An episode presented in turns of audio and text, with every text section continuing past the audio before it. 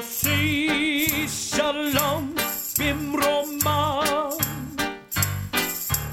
הוא יוסי שלום עלינו ועל כל ישראל Good morning and welcome to Jewish Faith and Jewish Facts. I'm Rabbi Stephen Garten. In 2015, the Truth and Reconciliation Commission of the Government of Canada tabled its report. The report uh, invoked 94 calls to action. The calls to action, in particular, awoke in many individuals and organizations and even governments a realization that they had not just a role to play, but a moral responsibility to make amends for the past and to help uh, establish a pattern and a procedure for reconciliation between Aboriginal and non Aboriginal people in Canada. The Truth and Reconciliation defined reconciliation in the following manner. Reconciliation is about establishing and maintaining mutually respectful relationship between Aboriginal and non-Aboriginal peoples in this country, referring to Canada.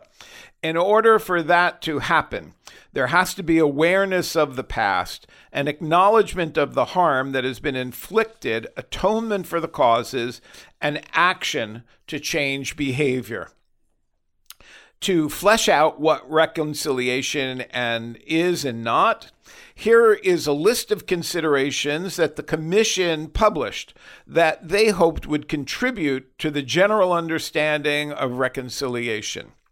They wrote, and I quote from the commission report reconciliation is critical, complex, multifaceted, continuous, a process about working towards solidarity as a society and country, the responsibility of every Canadian, honoring treaties, acknowledging and respecting Indigenous rights and title, acknowledging and letting go of negative perceptions and stereotypes, acknowledging the past and ensuring that history never repeats. They went on to list a number of other components of the definition of reconciliation. And of course, it's now three years since the tabling of that report. With me this morning are two members of the Task Force on Truth and Reconciliation from Temple Israel of Ottawa, Canada. Fran Kladowski and Ann Alper are co chairs of the task force, and I've invited them to speak with me and with you about the role of a religious community in the implementation of this task for on this uh, commission and its recommendations on truth and reconciliation. So, Fran, and welcome to Jewish Faith and Jewish Facts. Thank you. Thank you. It's a pleasure to have you here. And I suppose we should begin with asking you what motivated a religious community such as Temple Israel to uh, form a task force and to feel an obligation to respond to the Commission on Truth and Reconciliation. So uh, it's Fran here, and uh, I'll tell you a bit about the origins. The decision to create a task force came out of uh, a number of deliberations over several years on how Temple Israel, as a Reformed Jewish community with a strong interest in social justice and social action, should, in some way or other, res- think about Indigenous, non Indigenous relations. And uh, during the 50th anniversary celebrations, I had proposed a series of activities on social action. So What- that's the 50th anniversary of the establishment of the synagogue That's in right. Ottawa. Thank you. Which Yes. would have been 2016. I believe 16. All right, so Yes. about a year after the commission had tabled its report.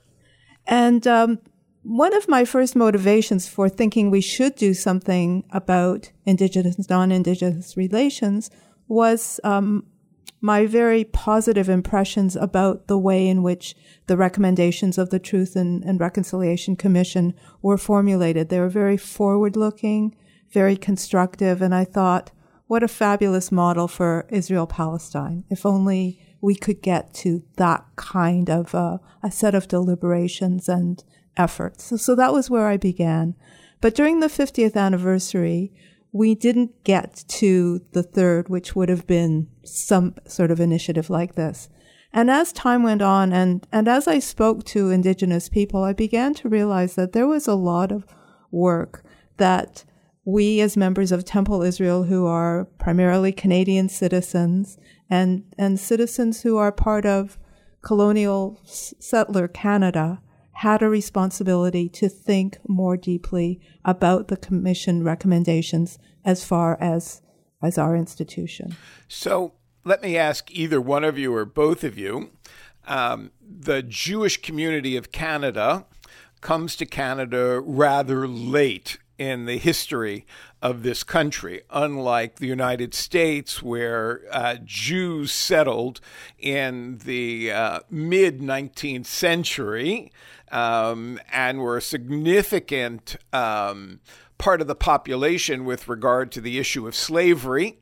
Um, number of Jewish slaveholders and plantation owners, and certainly uh, a number of people from the Jewish community were important uh, officers in the Confederate Army and in the Confederate government itself. The Jews of Canada immigrated here much later um, and were not part of the um, school system and in which indigenous people were so harmed both physically and emotionally.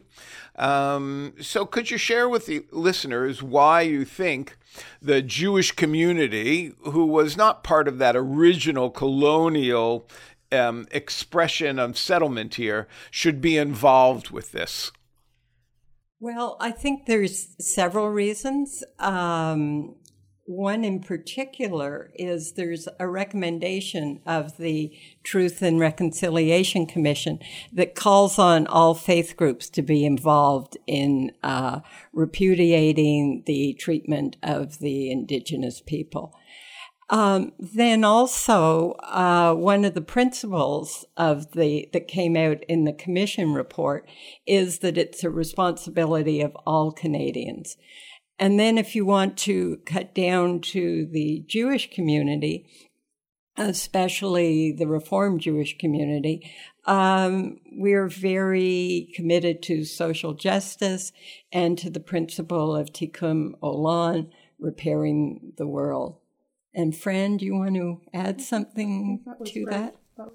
No, that's terrific. Thank you. Just a reminder to uh, our listeners that the um, history of Reformed Judaism is a history of um, ethical monotheism based on the writings of the Hebrew prophets, Isaiah and Micah and Jeremiah, who uh, speak eloquently about responding in a non-ritual manner, but in a ethical and moral manner to those who are disadvantaged.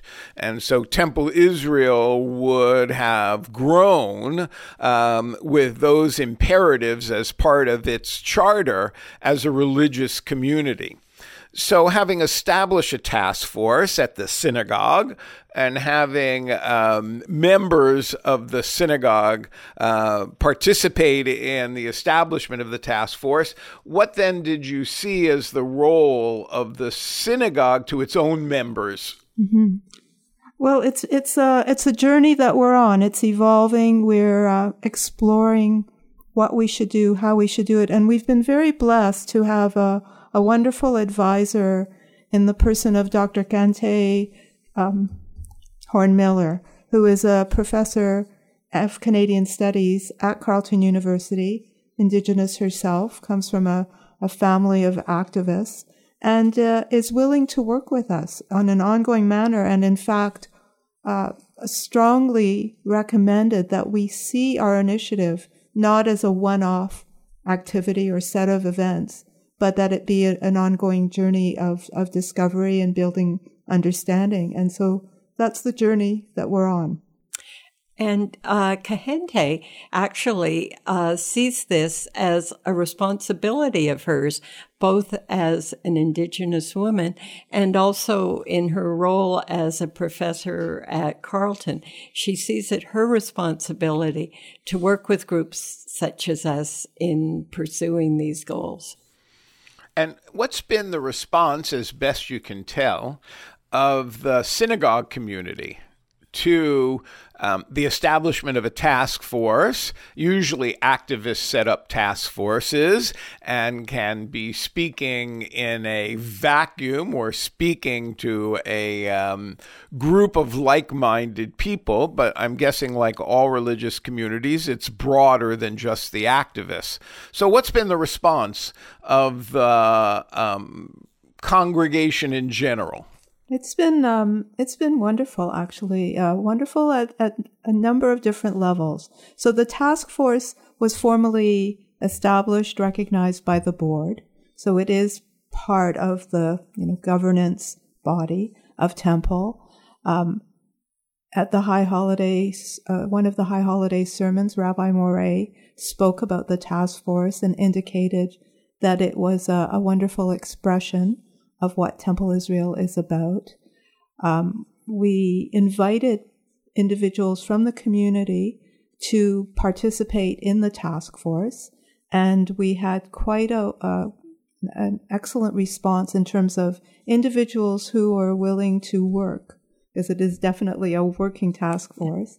And so we've had people who, you know, went out of their way to prepare refreshments for the first event, to um, to do everything involved in in we've had we're planning sorry we have a second event happening on Sunday. Our our launch event happened December 4th it was very very successful. So perhaps you can share with the listeners what your introductory or initial event was um, and how then your second event is a follow up to that well, our first event, which took place in December during uh, Hanukkah, was a presentation um, by Kahente Horn Miller, who we've mentioned, on um, Sky Woman. This is a creation story of her people.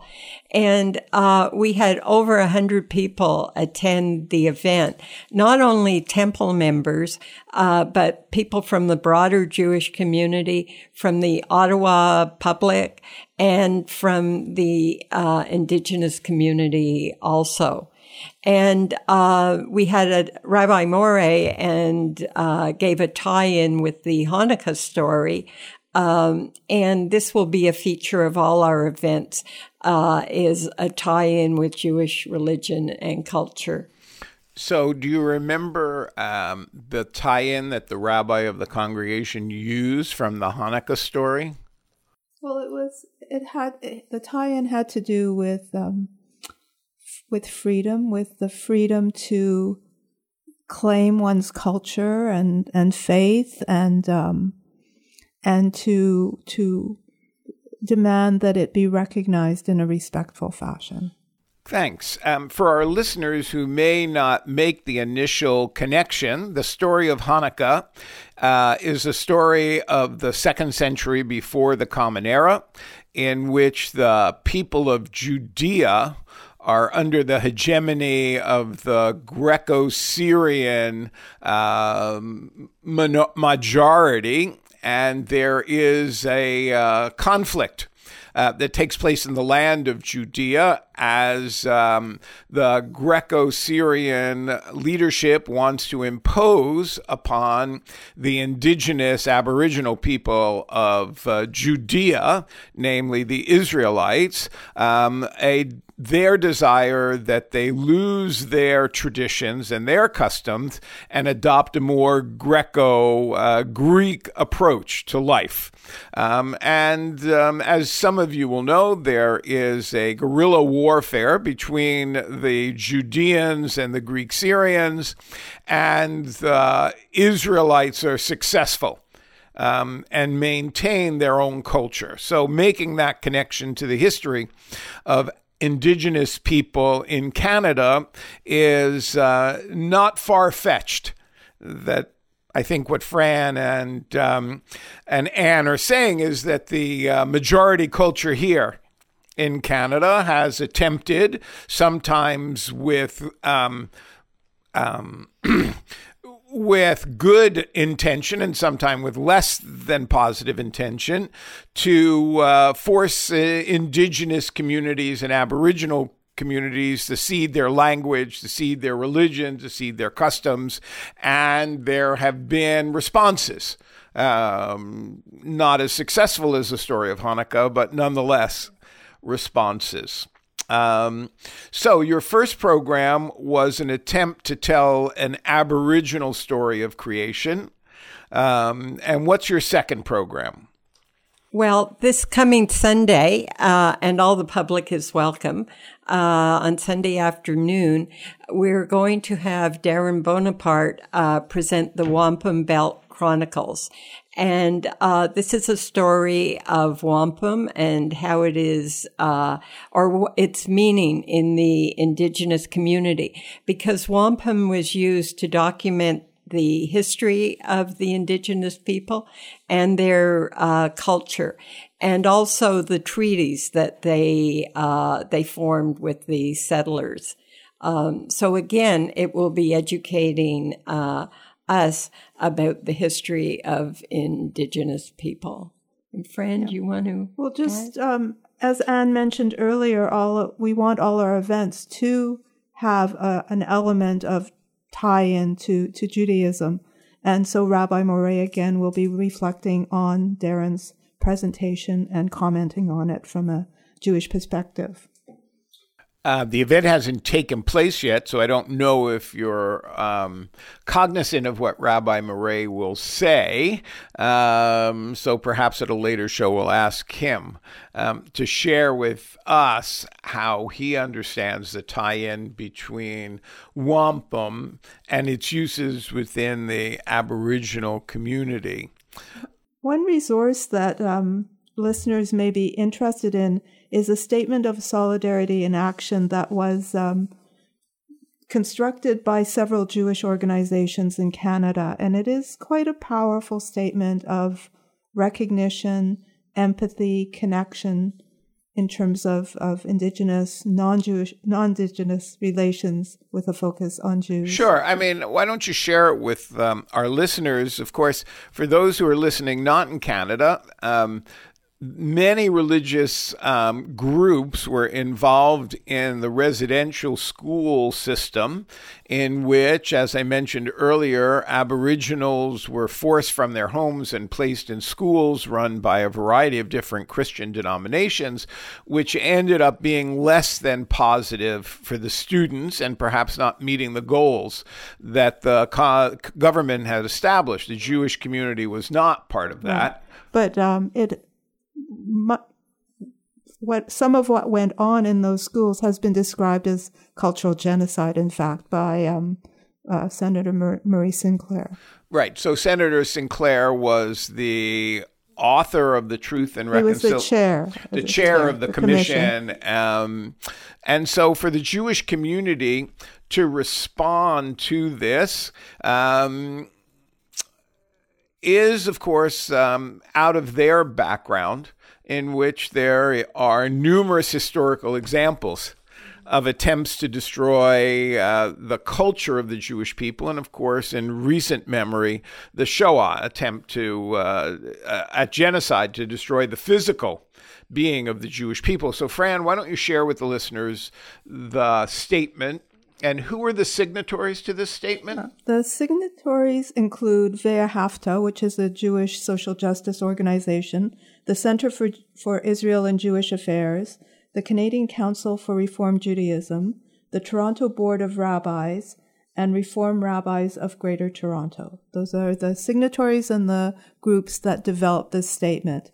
So I'll just read just read a, a piece from that statement that says the shared experiences between Jewish and indigenous communities offer a foundation of mutual understanding and unity. Our common histories include persecution, intimidation, forced assimilation, and discrimination. These realities bind our two communities. We believe that our mutual values of family, language, culture, elders, and spiritual preservation, along with the connections to self determination, kinship, and homeland, bring our voices and communities together. We commit ourselves to meaningful public education in the Jewish community and beyond and outreach to Indigenous communities to guide us to help improve the quality of life of Indigenous peoples. And that latter element is meant to, to acknowledge that the circumstances of Indigenous peoples in Canada are um, not as good as they should be, and that everyone else has really benefited from their oppression. And so it's very important for us as Jewish communities to recognize that in terms of our situations in Canada, those of Indigenous peoples are, should be the focus of our work to improve the, their quality of life and their ability to enjoy their cultural and you know other circumstances. In a number of um, churches, um, who have felt responsible for the residential school system um, beyond their financial response. You often see religious services beginning with a statement acknowledging that the church um, sits on unceded land, or in some more liberal uh, church uh, uh, services, uh, liberal Protestant, not necessarily a mass, um, there is a uh, sweetgrass ceremony to acknowledge the relationship between the religious obligation of the church and its congregation to Aboriginals. Has there been any thought of um, identifying in a liturgical manner the work of the task force? Well, yes, we've discussed this. We've discussed this, and Rabbi Morais, who's the current rabbi of Temple Israel, is very committed to doing this. But we wanted to make it uh, meaningful. I think some of us find that when these statements are read out, be it at the National Arts Center or at a public lecture, that it's more by rote and not meaningful. And Rabbi Morais's suggestion, although I don't think we've initiated it yet, is to put it into uh, one of the prayers in the service. Um, Fran, I don't Yeah, know I if you want to comment prayer- on the yeah, specifics. it's the prayer for the nation that we thought we might be able to revise in some way or add to to uh, include an acknowledgement of So sitting on unceded again, for our listeners, just to clarify that on um, the Sabbath, um, in all um, Jewish religious uh, uh, Shabbat worship, there's usually a prayer for the nation in which the service takes place, as well as a prayer for the state of Israel. Um, and so, what Fran and Anne are suggesting is that uh, their rabbi might rework the prayer for the nation, which asks for God's blessing upon the leaders of the country um, and upon the judges and the assorted officials of the country and for the welfare of the country, some comment about um, the country's responsibility to the Truth and Reconciliation Commission or to the Aboriginal Indigenous people. I think that's what you're suggesting. something like that, and also to recognize that we sit on unceded. Okay. yeah, it will mention the land, yes, the territory. So trying to integrate it into the worship rather than just uh, a preliminary statement before the worship service begins. Great. Um, and of course, um, you representing a somewhat older demographic um, have uh, a greater sense of what the indigenous experience, the Aboriginal experience, has been in Canada. Has the task force um, given some consideration about how to speak to younger generations? Well, yes, uh, Temple Israel has a religious school, and uh, one of our upcoming events uh, will Im- involve them and will be directed at them.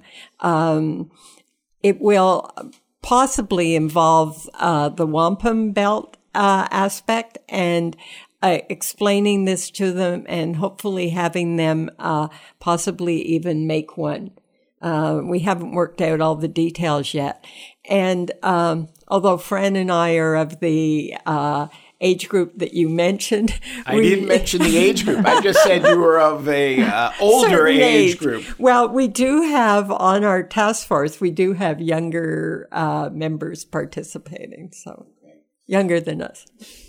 Now, some people listening to our show this morning um, whether they're in Canada or the United States, would wonder whether um, religious institutions which are undergoing change and which are having difficulty uh, attracting um, regular worshipers and attracting um, individuals to their uh, prescribed purpose um, of uh, theology and of connecting to the divine, some might wonder how this fits into the identified purpose of a religious organization. So before we end this morning, I'm wondering if you could just try and sum up how you think um, responding to the Truth and Reconciliation Commission fits with your goals and objectives and your vision statement as a synagogue? Well, I think as Anne mentioned earlier, the notion of tikkun olam is, is very central to Reform Judaism, that idea that we have a responsibility to help repair the world that we're not going to do it on our own. We're not going to finish the task, but being on that road, being part of the solution to me, and I think to Anne as well, is, is quite central to Reform Judaism as a, as a faith perspective. So this kind of social justice approach might be known in the Protestant world as the social gospel um, in which taking the message of our Jewish ancestors and interpreting it in modern terms um, leads one to uh, reach out to not just the poor and not just the orphan and not just the widow, as the Bible says, but to all those who are disadvantaged in society. Um, our time is running short, so I want to thank uh, Fran Kladowski and Ann Alper, the co chairs of the Temple Israel Ottawa Task Force on Truth and Reconciliation, for joining me this morning. I hope that you, the listeners, have a, uh, a greater sense of what the impact of the Truth and Reconciliation has been upon this congregation, and you will consider what impact it can have on your religious life. For Jewish Faith and Jewish Facts, I'm Rabbi Stephen Garten. You can hear a rebroadcast of this on the CHRI website, or you can download it from iTunes as a podcast. Shalom and good morning.